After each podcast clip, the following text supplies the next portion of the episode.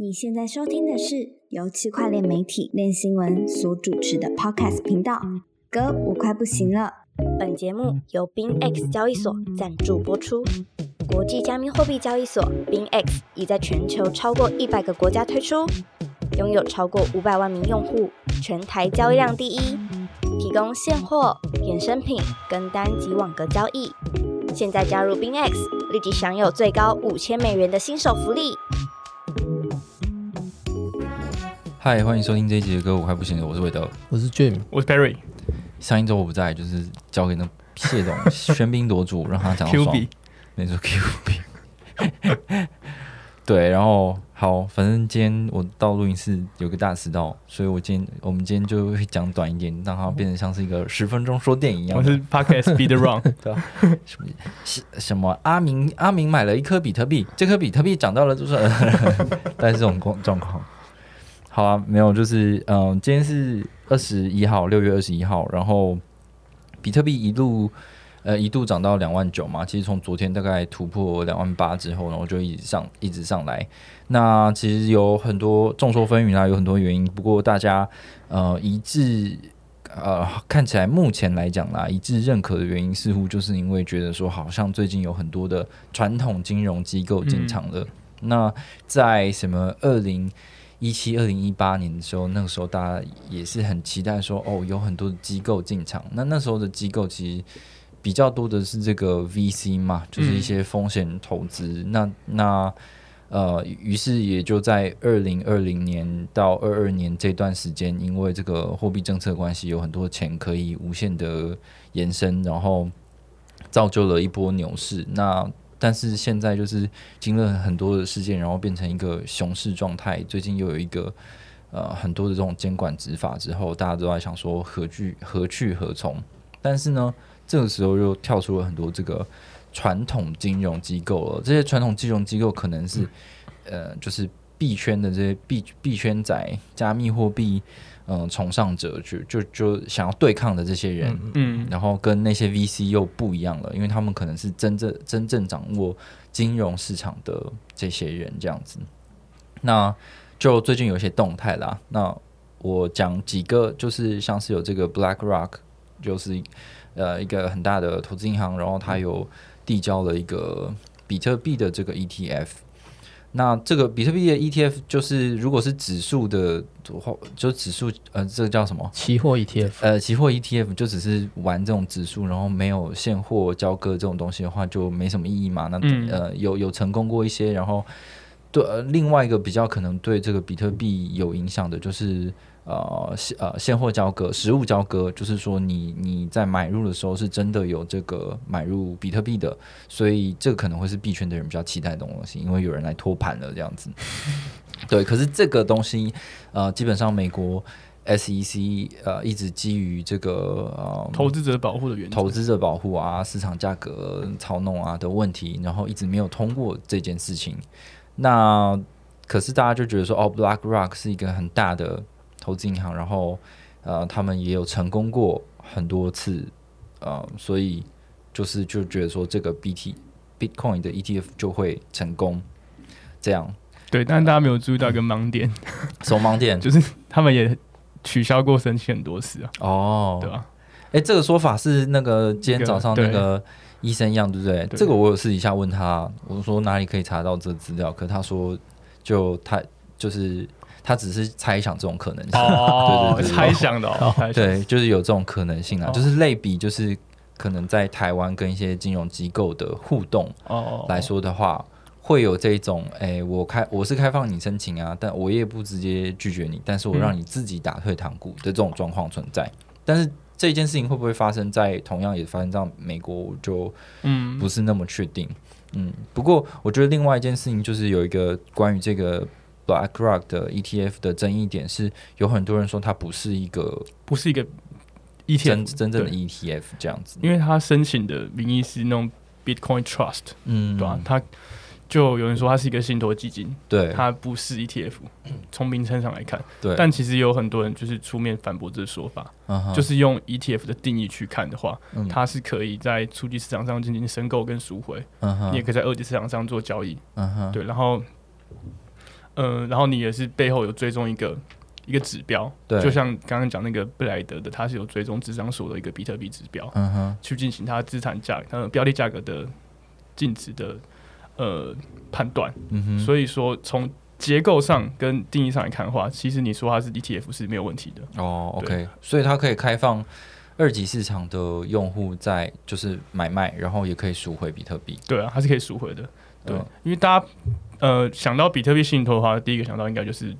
灰度的 GBTC 嘛，嗯对，大家可能会把这东西做类比。可是尽管他们都叫信托，嗯，其实性质上差很大，因为大家知道 GBTC 是不能赎回的嘛，对，所以才会有这么大的价差。对就是光这一点就可以看出他们是很不一样的。嗯嗯所以目前虽然这是有这个争议，但是大家可能普遍还是认为它就是个 E ETF。OK，好，就无论如何怎么样，反正结果上面看起来，如果这个东西通过的话，看起来就是会有一个呃实物交割的、呃现货 ETF 的嗯，出现。只是对于这件事情，我们也还没有深入研究，就是好像每次有突然出现这种新的东西之之后，就是整个币圈都会一个好像是突然开了脑洞一样，就是原来还有这一招。对但是这就很奇怪啊，因为呃灰度也不是一个吃素的一个公司啊，嗯那他笑想这件事情这么久，那难道他就没想过这一招吗？对，那还有很多其他的公司也都一直想要申请现货 ETF，那他们为什么没有没有？他们被拒绝了，但是也没有想到可以做类别的东西。这这里这这件事情里面到底有没有一个蹊跷？就是是不是真的是大家想象的那样？我觉得就是还有待讨论的东西啦。对，可是这次贝莱德申请之后，嗯。另外一间投那个资产管理公公司叫 Wisdom Tree，嗯哼，它过去曾经两度申请现货比特币 ETF，对。都是被拒绝。嗯，然后这个礼拜他们也再申请一次，对那他们同是用同样这一招吗？还他也是用用以前信托的名义？哦，对。我我其实我没有去看他们过去是怎么怎么去做的，但是从嗯。这他文件上来看，他也是弄信托的名义，然后找了一个托管公司，嗯哼，然后也是可以赎回等等的，就是整个架构看起来就跟贝莱德很像。哦，我觉得就是因为贝莱德开了这一枪，嗯大家就哎、诶那我照着贝莱德的方式去做类别的话，搞不好就有机会通过。对对 o k 好，这个我们可能还还可以再继续研究一下，就是说，呃，他们这个的这个 trust 这个信托的这个嗯方式，跟之前灰度用的那个 trust，因为灰度也是 trust 啊，trust 嗯 fund，、然后到底有什么不一样？然后为什么灰度以前这么久盯了这么久，呃，就是折价这么多的这种嗯，呃死亡性的封闭基金搞不下去，然后转没有办法转身，然后可是 BlackRock 就突然想到一个好像已经就是有漏洞对对，就是很神奇。但这个的确也影响到就是灰度目前的 GBTC，、嗯。就他们的其实溢价已经在缩小了。哦，对，大家也认为说可能会对 GBTC 造成压力，因为 GBTC 它的管理费是两趴，对。是，非常高的，嗯哼，也是他们很大的收入来源。嗯哼，如果这个东西通过的话，GBTC 的吸引力就变小了，可能就它的管理费就必须要降低了。哦，没关系啊，它 至至少不是原本的死亡螺旋嘛。对对对对对，对啊对，就是以前还要自己回购，把那个价格再拉，对把它然后缩缩对啊，起来然后要想考虑说到底要不要收收起来了。但是嗯如果因为这个事情让之前可能有捡便宜的，不管是啊、呃 DCG 他们自己，或者是一些商周对对对，然后有没有有有赚到钱这样子？那如果可以顺利的，就是脱手啊，结束转型，我觉得都是不错的事情啊。可能 DCG 又因此活了过来。对，好，那除当然就是 BlackRock，其实就是引发了各个事件啊。那它也是被认为说比特币会涨的原因之一。那还有其他的呃消息，像是呃 NASDAQ 纳斯达克它想要推出这个呃加密货币的托管服务。那嗯托管服务在另外一个银行，就是这个德意志银行，它也有向德国的监管机构申请。那它其实喊这件事情很久了，但最近就是刚好有发一个新闻，就是说他们正在跟监管机构做申请，这样。然后还有另外一个是索罗斯的这个呃管理基金，就是有有发表他们的说法，就是说这 crypto is here to stay，就是说 crypto 都不会挂掉这样。所以看起来好像很多机构都蛮有跃跃欲试对对，跃跃欲试这样子。我 SEC 先把你们这些旧圈小贼给搞挂之后，让我这个大佬自己进来玩，我们玩才是最正统的、最纯正的玩法。大家现在社群上都在流传这个说法，哦，对啊，对啊，砍完了之后，我们就可以有位置进来了。对，也是合理啦，也是合理。然后这个都这个这个事情也啊、呃其实最大条是我接下来要讲的这个啦，嗯就是关于这个这个，哎，我不会念的这个城堡 c t a 呃 C Citadel，应该是吧？表示我们的英文很烂。还有这个 Fidelity，就是这个富达富达，然后还有这个叫做什么啊、嘉信，嘉中信文就好。，OK，就是他们这几个嗯巨，传统的华尔街巨头、华尔街的传统金融机构呢，他们都投资了一个叫做这个叫做什么名字？D E D X 好老 Market。好老口哦。对啊，我看到这 E D X，我想想说这是 DEX，我一开始也看错，以为是 DEX。对 D E X E D X Market 的的一个交易所这样子。那它其实在二零二二年的时候就已经开始营运了，悄悄的在运行了。但是它在这一周才会正式的上线开始做这样。那这个差别在哪？你说跟其他交易所吗？不是，就是它悄悄的运行跟正式上线差在就是哪？不能交易，还不能交易吗？我就觉得有可能就像是，比如说我们有时候走路经过一些那种呃路上的店面，然后路上的店面就是那个珍珠奶茶店还试营运，哦就是 杯子都还没有摆好啊，然后备货，对对还备货，就是它其实已经开始营运了，只是嗯。它还没有真的跟正式宣布，对对对，然后没有办法跟顾客做买卖啊什么的，哦。我猜大概所以我们要来来真的。了。要来真的要来真的。哇，那就是因为昨天晚上就是二十号，呃，六月二十号有爆出这个新闻，然后我们在晚上十点的时候就已经写出来了，领先很多人，但就是很多人没看到啊，没关系啊。然后在凌晨的时候呢，这个比特币价就从两万呃七千多，然后一直涨破两万八，然后今天二十一号就是还有突破两万九这样子，就一次飙很多啦，大概九趴九趴左右吧，好像是。对，然后啊，当然我是没有开单的，因为我就想说累了嘛，就想说对于这种消息也是很厌倦，这样就就没有。但是 anyway，他似乎激起很多的信心啊，就觉得说哦，华尔街巨头要基本上对于币圈乡民来讲的话，就是一个一句话，就是华尔街巨头要进来，四个字：机构进场机。构进场，那那不是利多吗？唯唯一解这样子对，，机构进场解释的全部。对，然后就 就涨了这样。但是我们还是要聊一下 这个 EDX market 它有什么不一样啦。事实上，它跟我们传统看到的这些加密货币交易所是有很多不同地方。那最大差别呢，就是它是一个极度合规的，就是它是合乎这个。呃，美国证券交易法底下的，就是你是做一个交交易的平台的时时候，你需要遵守哪一些规范的一个交易所这样子。那首先第一个就是呢，这个 EDX Market 它是一个纯交易的交易所。什么叫纯交易？纯交易，纯交易就是离法庭外面写个“纯”的那种。太纯了吧？没有啊，纯交易的意思就是像我们现在在用的交易所，不管是币安啊、嗯 OKX 啊、等等的。呃我是不是要把赞助厂商全部都念过一次？BingX 啊、Bget 啊、还有 Bybit 啊，Coin W 啊，哦，这样子之类的，就是其实这些嗯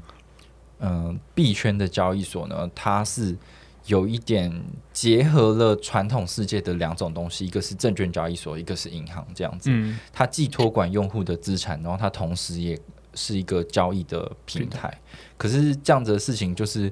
嗯、你你在传统的呃金融交易里面，这样子是会有利益冲突的，然后那也是被现在许许多新的这个监管框架里面是禁止的，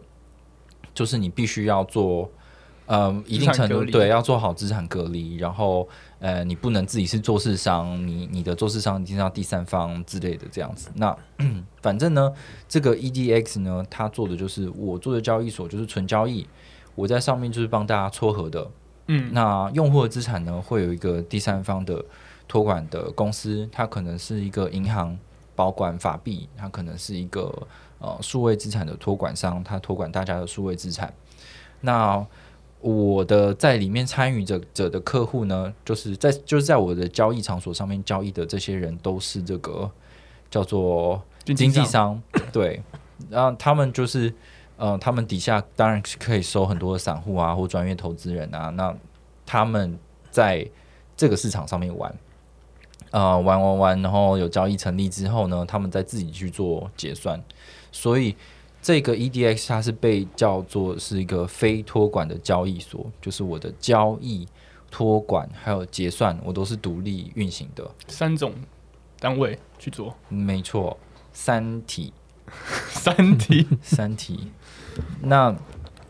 那这样子的话，就是其实对于这样的一个交易所，就是有很多的这个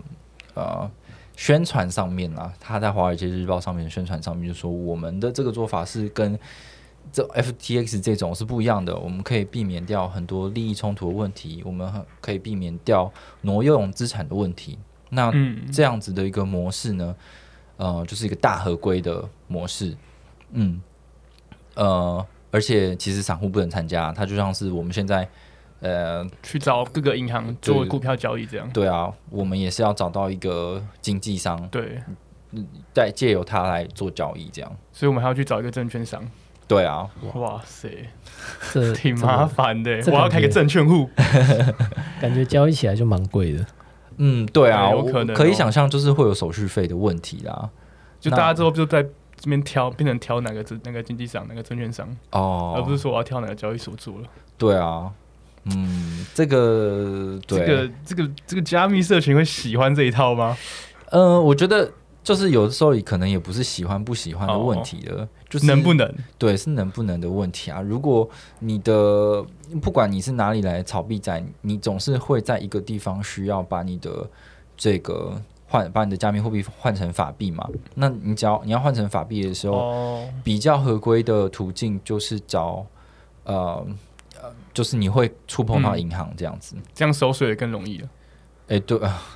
反正你会触碰到银行的话，就很容易会有监管问题啊。那如果说在既有的监管体系里面，已经可以建立起一个呃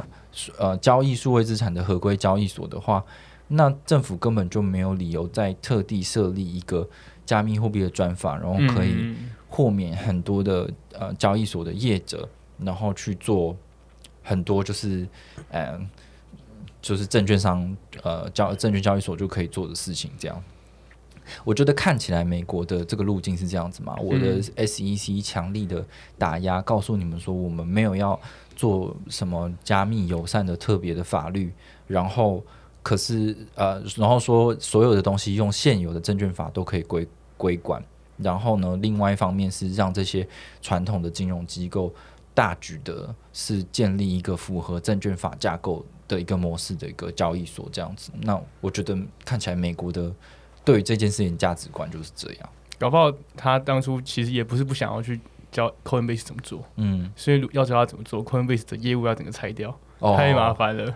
那整个东西就要整个解体了。对啊，哦，不知道啊。如果如果 Coinbase 要转型的话，也也是可以啊。只是说，呃，当你呃这个交易交易托管 Coinbase 本来就有托管业务嘛，嗯然后交易托管还有这个结算，你都要分开做的话，就是你要拆分，然后你你拆分的这些呃公司的实体都有一些相关的法律法令要遵循。我我觉得就他们的成本会嗯，高很多很多这样。嗯，对啊，诶，然后还有什么呢？嗯、就是今天我们有写一篇文章，就是说在解密这个 EDX 的这个 market 啦，就是呃的 EDX market 的这个呃一些小八卦，就是有的人就认为说呢，这个其实是一个华尔街的一个新旧派系的一个斗争啊，就是这个城堡这个等等的这些新的这些机构呢，他们是属于华尔街比较新一代的机构。那他们其实一直想要去跟呃比较传统的这些投资银行去做竞争，因为华尔街里面有很多呃不呃不透明的价格机制，然后呃保障着这些大型机构的一些利获利这样子。那如果这个事情可以成型的话，等于是他们未来呃建立一个可能更透明的交易系统的一个呃垫脚石。哦，从加密领域切入，对对对对对，然后就有人说哦，像是这一些呃富达还有城堡啊这些，他们过去在跟传统势传统势力对抗的一些呃这个历史都都还不错，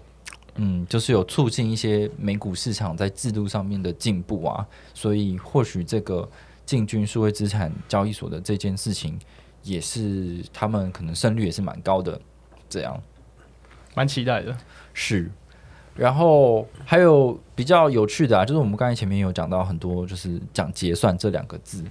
嗯，因为传传统的股票市场是有就是这种结算中心，嗯，嗯，去做结算的。可是，在这个区块链区块链的世这些，就你就不用做这件事情嘛，因为如果你已经呃确立账呃账目确立的话，然后有交易完链上交易完成的话，基本上它就完成了。嗯，那就会有人说，哎，那为什么这个 EDX 还说他还想要再做一个结算中心？这样是不是多此一举？这样子？有点瞧不起我们这中心 去中心化账本，是不是？哎，也不是啊，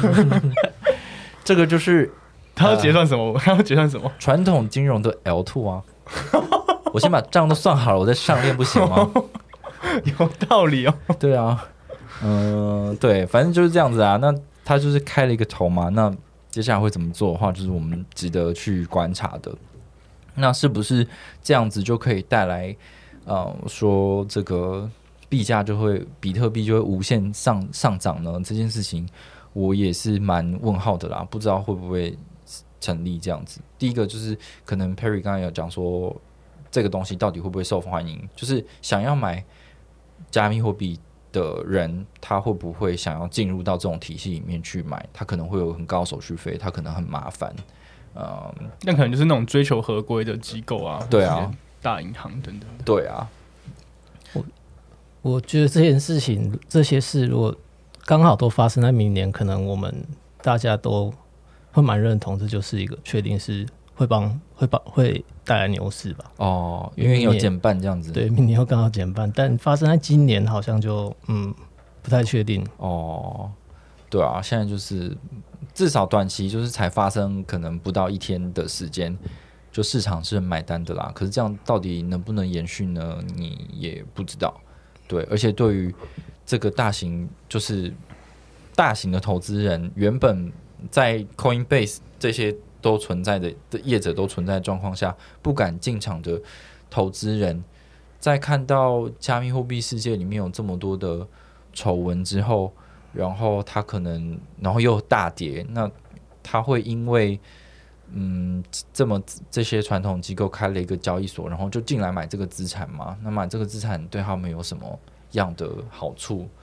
就是我也不太知道。可是从 SEC 的角度来看，如果我们就把它分成三个层面，嗯。光托管这个问题，A 呃 ACC 就拿出来讲过嘛。对。对，因为之前 Coinbase 有自称他们是个合格的托管商，对对对。对，但他们被 ACC 打脸嘛。对啊，可是光现在你有一个 一个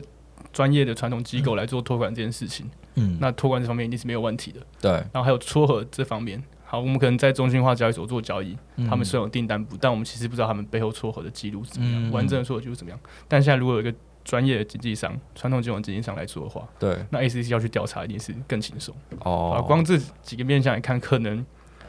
就是安全很多，会让人人家安心很多吧。嗯哼嗯哼这也是为什么现在回头看币安跟 Coinbase 嗯可能会更理解说为什么他们会会被刁难了。哦，就光这这两个层面去看，就觉得程度差很多了。嗯哼嗯哼，对啊，嗯，对，这我不知道，这这可能会是一个，如果这个模式成立的话，然后你看那个，比如说日本还是欧洲，他们都有在做一些，或香港都有在做一些加密货币的监管框架，然后他们做完之后，发现说我真的要做到投资的保护，要符合我的什么证券法、银行法，根本就太复杂、太难了。嗯我我我为了要达到这些要求，其实加密货币业者又做不到。那我是不是我们干脆循美国模式来走，然后开放各个区域的那种大银行进来做？对，所以这件事情的成立，它的假设它是成功的话，可能也就是会影响到整个世界，就是嗯，干脆就这样走算了。这样，那这件事情会怎么样程度的压迫到呃，现在我们看到这些交易所，甚至是去中心化交易所等等，就是还是必须要观察的事情啊。嗯，但是可以可以确认的是说，呃，至少我们现在看到 EDX 它的方向是我在我上面上上面交易的代币是非证券的代币，就是嗯比特币、以以太币，然后呃莱特币，还有比特币现金这样。就他们就觉得这个这个至少在他们的法制区里面是没有被认为是证券的，那就避掉一些呃可能监管麻烦吧。对，对啊，那但是如果其他的东西还是被视为证券的话，我觉得就是啊这个我不知道哎、就他就闪闪掉了很多币安跟 Coinbase 被告的问题。对啊对啊，目前看来他是没什么，还没有找到一个漏洞会给 SEC 打到的。嗯嗯嗯嗯，对，反正这个看起来就是，诶，怎么讲？国家的力量也有在助攻啦，嗯就是感觉有指导在背后指导。对啊，对啊，那这个就是美国的立场吧，那就看其他的地方怎么接招，然后还有他们的这个最后运行的怎么样。嗯，我们也期待，呃，带来一波狂暴牛市。对，狂暴牛市。好，那如果想要了解更多的话，可以到练习文上面去阅读相关的文章。基本上只要搜寻 EDX，应该就可以找到蛮多的。嗯，有很多呃更详细的内容。那剩下的时间呢，我们来讲一点这个 八卦八卦类型的新闻。俊哥，呃，上礼拜五还是六吧，五晚上还是六清晨，就是那个马吉大哥他就推文说他要告一个很有名的恋上侦探叫 Zack，嗯他要告他诽谤。那这件事可能要从去年开始讲，因为 Zack 在去年六月就写了一篇很详细的专文，他他整理了很多马吉大哥失败的专案，然后那那一篇文章也列出很多细节，例如马吉大哥当初算是主导嘛，负责负责人之一吧。呃，就就一个专叫宝岛金融的专案有挪用资金啊，然后有一些不相关的人都能收到当初宝岛金融 ICO 募到的钱，然后马吉大哥另外一个专案叫密银也募了六万颗以太，结果后来也是没再开发。嗯，这个就列了很多这些马吉大哥失败的专案，然后嗯，还有马吉大哥另外一个专案叫密银，募了六万颗以太，结果也没有再开发。那马吉告告 Jack 的时间刚好是在这一篇文满一年的时候。那过程中他，他其实也想，也曾经想过用间接贿赂的方式让 Jack 下架这篇文章，因为有嗯、有一个 NFT 专案叫 Nonstyle 的，他曾经提案想要赞助 Jack 一百颗以太，然后马吉大哥那时候好像有两两个 Nonce NFT 吧，然后他是可以投票的，他他就发文说，呃，如果 Jack 愿意下架这篇文章的话，就可以投投票支持这一篇专案。那结果 Jack 也拒绝了，那马奇大哥就觉得这些 Jack 提到的东西都不是事实，那他就决定告 Jack 诽谤。那 Jack 知道这件事情之后，也马上在他马上在推特发文要发起募款，然后请大家资助他去赞助他在未来诽谤诉讼上的法律费用，这样子。那后来捐款也超过一百万美元。那必然创办人赵长鹏还有知名的数位艺术创作家 People 都有力挺他这样子。嗯可是可是这个短短期间应该不会有结果吧？这个走法律流程的话，可能可能可能要半个月，不是半年后、一年后之后才有后续的结果。嗯、通常都要一两年以上啊。对啊，目前啊，反正 总之就是这件事情，嗯，就是马吉大哥觉得他讲的不是事实嘛，嗯。然后但是他就是宝岛金融这件事情似乎也是一个台湾人的痛，嗯，对，然后是一个罗生门，就是台湾好像也没有人，就是好好像很多人受害，可是也没有人真的去提出告诉，就是这件事情如果当时就可以在司法上面被解决的话，应该要很早就解决了。然后当然就是马吉大哥在就是 crypto space 的名声就是不太好嘛，就是说嗯割就是那个。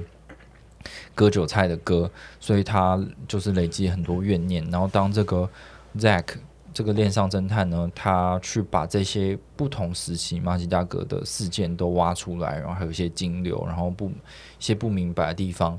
呃，都爆出来之后，呃，就是对马吉大哥，他觉得他哈他名誉伤害很大，这样，然后他也试图去解释这些，可是我们其实也没有办法去了解说他说的这些事情到底是不是真的，但看起来他们就是诶、有争议这样，我觉得马吉大概这个操作反而让大家想起 Zack 这篇文，嗯，其实已经过蛮久了，对吧？对啊，对大家可啊，能你不去提，大家就忘记了，去年的时候，对啊。去年六月，对啊，大家慢慢淡忘掉了。嗯，他这样一搞，大家又重新去复习那一篇文章。了。对，而且里面还会复习到那个 Wilson。哦，完蛋，对啊，那就是，嗯，